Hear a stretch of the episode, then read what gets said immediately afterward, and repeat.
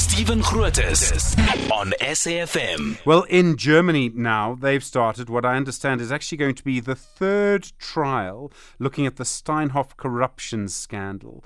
Um, and there's been huge uh, in- interest in all of this. You'll remember, of course, Markus Jooste was the CEO at Steinhoff.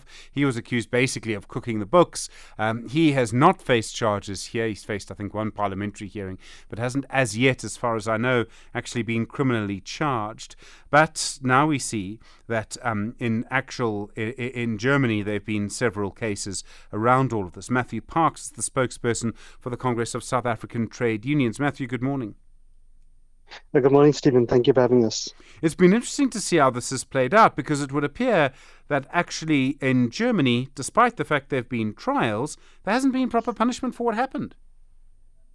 Yeah, so it's a bit of a depressing saga on both sides. So Germany yes, two convictions secured. That's great. Um, embarking on the third trial this week. But if you look at the sanctions, one person got three years with a year suspended. Other person got two years completely suspended. So you ask yourself, what kind of a sanction is that? You know, that could perhaps be fitting for stealing, you know, a carton of milk or something, or something trivial, but not when you have been involved in the theft of billions of rands of workers' pension funds. It just makes no sense. But you know, at least the Germans have done something. Um, it's good. You know, it's interesting, Stephen. You mentioned just now the that Markus Jooste was called to Parliament. So he was called to Parliament five years ago in the run-up to the last elections. Yes, long five time years ago. later. Yeah, I mean, I remember sitting there, and the Standing Committee of Finance did a lot of work calling the Hawks, the police, etc., the NPA. Big promises are made. Five years later, nothing. I mean, it, it's just it's beyond depressing. Yeah. I mean, I know that it's a complex trial, and I've been told that all the way along that it'll be a complex trial and be a big defense and all the rest. But is that good enough? So many years later, nothing is done. And I mean, the signal this sends to other people who might indulge in corruption is just astonishing. No, it, it can't be justified. justifiable. One appreciates you're not going to do this thing in five minutes. It's fine.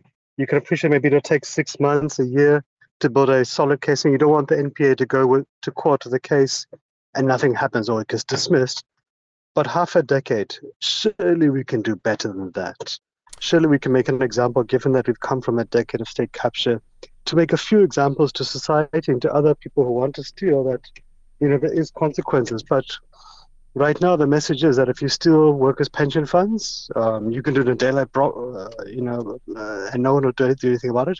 You can go and loot entire parastatals like Eskom and Transnet or the state municipalities and nothing will happen to it. It's not the only case. Um, former Mayor eThekwini was charged, he resigned from a post. I think it's about five years later. Doesn't see the day of light in court. And there's just countless examples. And really, one has to ask, you know, what is the leadership of the NPA doing? Are they interested in pursuing this thing? If they're not, can they make space for those are? But I think also, you know, we have the budget speech tomorrow. Um, it really will be opportune for the Minister of Finance to announce what additional resources are we giving the NPA to fill critical prosecuting vacancies, what support are we giving to the Hawks and the SIU to make sure they can also play their role in tackling crime and corruption. Um, from what I can see, I mean, um, there's there's the will and there's also the capacity. I mean, the Hawks many times have said that they don't have the capacity to do what they need to do, and I understand that, but I can't see any improvement in the capacity either, and surely that's a problem.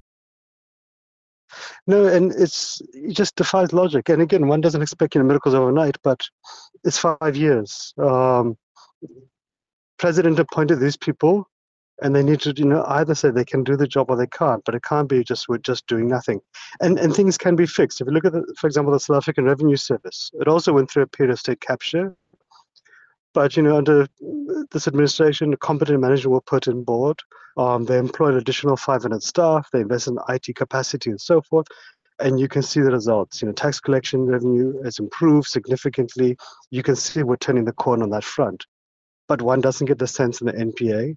And again, if there's an issue of a shortage of prosecuting vacancies, they need to make a noise about it. They need to say publicly, we can't do this unless you give us X, Y, and Z.